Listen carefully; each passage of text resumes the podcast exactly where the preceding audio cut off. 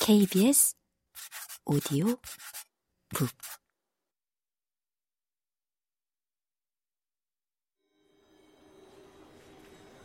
좋은 질문이야. 매니저는 팔짱을 풀고 상품 진열장을 어루만졌다. 2층에 있는 모든 꿈은 내가 하나하나 직접 검수해서 들여온 최상의 작품들이야. 난 이렇게 좋은 꿈들을 손님들이 멋대로 사가서는 에이 개꿈이네 하고 불평하는 소리가 제일 듣기 싫어. 반드시 기억해둬. 아무한테나 팔면 꿈값을 못 받아.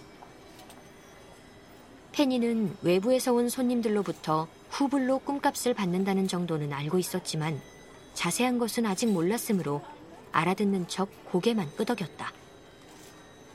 요즘 신입사원들은 자기소개서 나부랭이랑 달러구트님과 간단한 면접만 치르고 들어온다지? 마이어스가 혼잣말 하듯 비아냥거렸다. 네, 뭐, 저도 마찬가지고요. 그것 참 황당하군. 난 2층의 직원들을 뽑을 때 내 선에서 한 번 더 시험을 치를 생각이야. 꿈의 불확실성과 불연속적인 속성, 유연하고도 위태로운 이 상품들은 적당한 수준의 지식으로는 다룰 수 없지. 암, 그렇고 말고.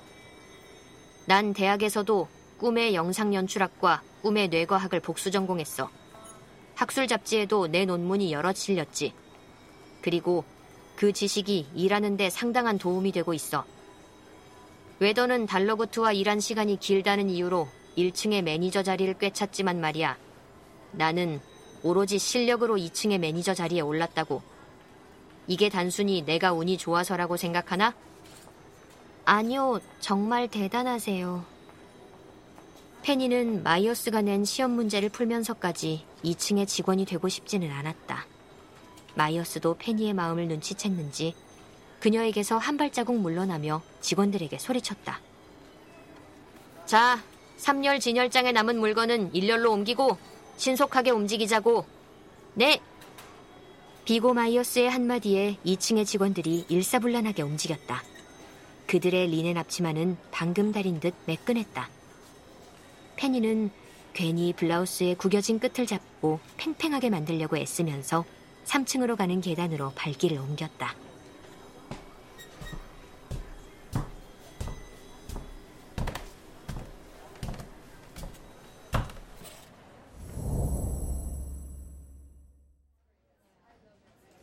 3층은 2층보다 훨씬 경쾌한 분위기였다.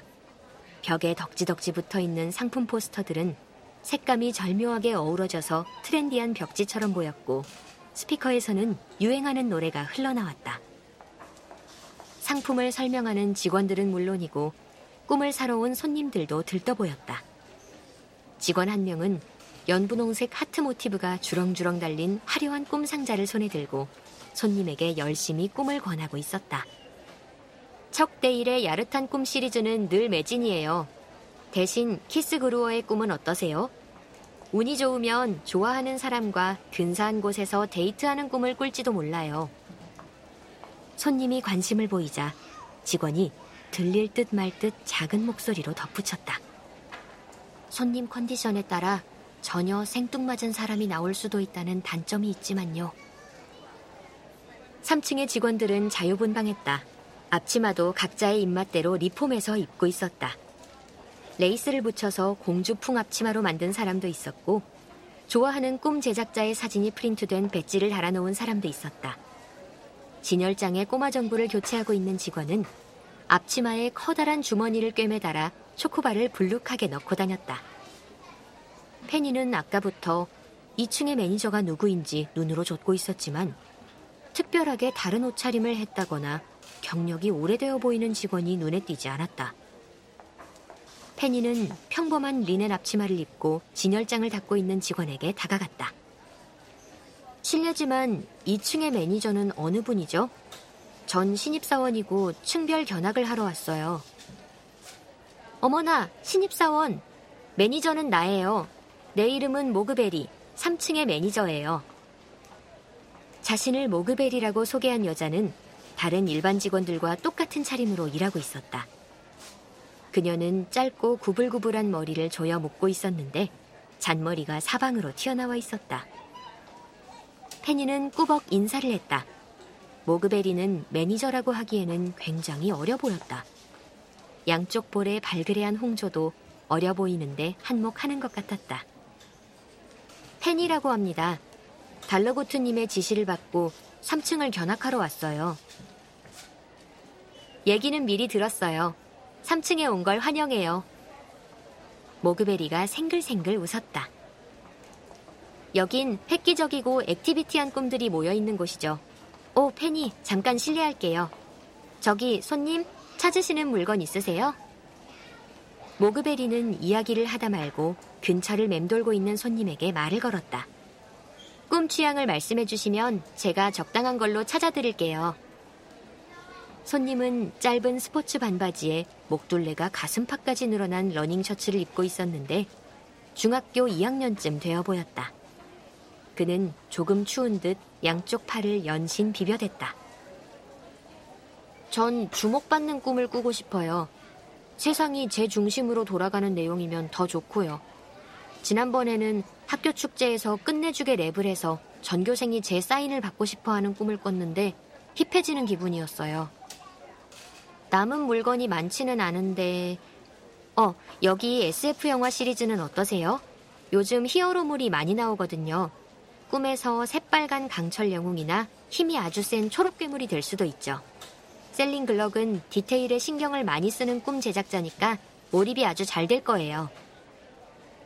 그렇지 않아도 오늘 히어로 영화를 보고 왔는데 하나 주세요. 모그베리는 또 한 건 했다는 듯 흡족하게 웃었다. 손님은 받아든 상품을 옆구리에 끼고 다른 상품도 구경하기 위해 반대편으로 사라졌다. 페니는 손님이 사라진 방향을 쳐다보고 있다가 문득 레프라운 요정들의 신발 가게를 지나며 읽었던 안내문을 떠올렸다. 레프라운 요정들의 하늘을 나는 꿈도 3층에 있다고 하던데 다 팔렸나요?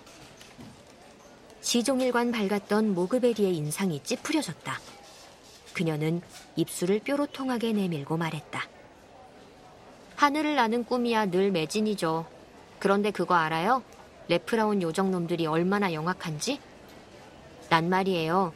원래 신발만 만들던 꼬맹이들이 꿈 사업에 갑자기 뛰어든다고 할 때부터 마음에 안 들었어요.